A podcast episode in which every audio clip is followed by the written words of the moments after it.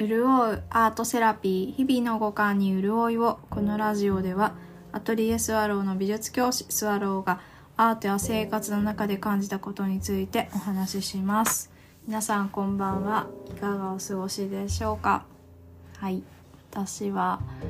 最近運動を続けていて発見したことがありましたなんかね。それはゆるく運動する時もあれば荷をかけて運動する時もあるんですよね。で負荷をかけると、まあ、疲労もえっ、ー、とあるんだけど心地よい疲労というかでいつもと違うから体の状態がわあ疲れたけど気持ちいいみたいな感じで脱力になるんですよね。でその後に食べるものとかこう飲むものに関しては味っていうのすごくこう感じやすいなって思ってでそれ発見だったんですけどもう一つ増えてそれはねあの体の中からその時に溜まっていたものを出すから次にこう入ってくることとかなんかこう事象みたいなのがいつもは処理しないようなことがこう大きくやってきたりするんだなって思ってでもそれは何て言うか取り入れるかどうかは自分のその時の次第なんですけど今日はそれが仕事という形であいつもよりすごくこうやるタスクが増えたなとか思って。で面白いんですよ。でそれで増えたなすごいこう重力みたいなのを感じるなって思うんだけどその合間合間に授業が淡々と来るから生徒とこう話すわけなんですけどそれが自分のケアみたいなのに循環してるなとか気づいて楽しかったんですよねそうその生徒と話すのも。でうんなんか一つはそうそういうこう負荷を自分にかけると違うボリュームがやってくるっていう面白さにそう気づいたんですけどもう一つあって今日気づいたこと。それはうんとその生徒とね話した時にこういつも通りの A っていうことをしたら B っていうことが起きるみたいな因果関係の話からはさておきみたいな。フレームから出て新しいことを考える話をしようよみたいな授業だったんですけどそういう時ってあなんか自分の今までのキャラとか自分は実はこういう位置づけで学校ではいるんだけどみたいな話を子供からしてきてなんかそれ聞くのすごく面白くて。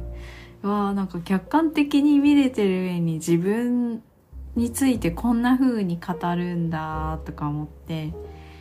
そう。それ聞けてね面白かったのと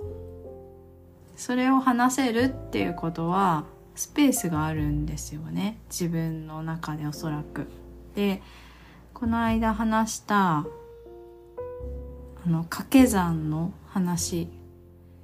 足し算で答えを出すっていう次元から今度じゃあ掛け算に移るってどういうことなのかっていうのとその生徒が自分は学校ではこういう存在なんだけどみたいな発言をした時にああもうこの子そのフレームから出るみたいな時が見えるなーって思って。しかもそれは話せてるし自分で。えー、すごいじゃんとか思いながら聞いてたんですよ。うん、でその時にあの新しいバリエーションの話し方を見せる時があって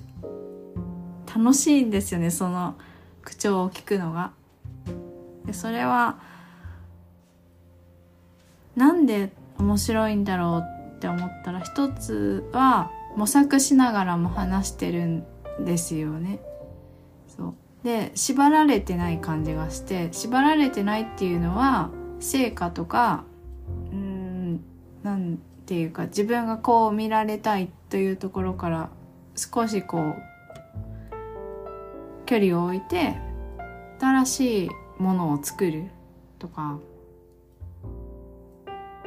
目的をこう目的にとらわれてない。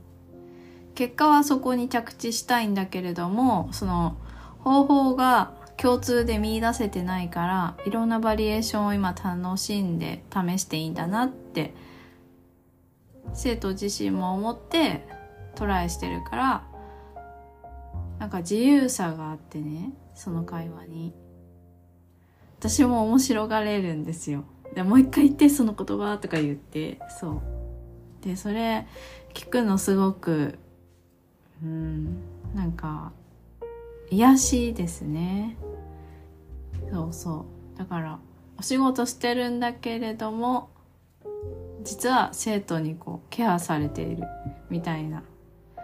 私は新しいアイデア聞くとすごくこう癒されるなって思うから。うん。今日もそういうお話聞けてよかったです。で足し算から掛け算になるってどういうことなんだろうって最近考えてるんですけどそれは足し算を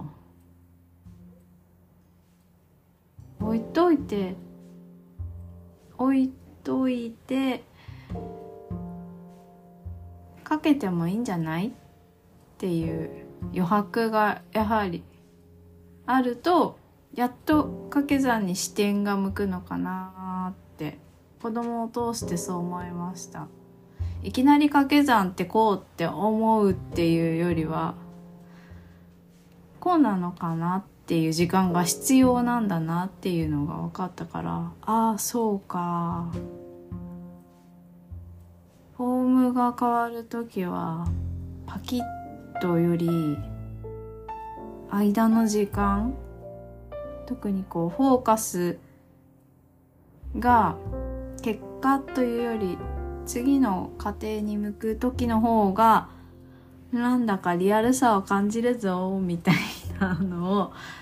はい生徒を通して。うん。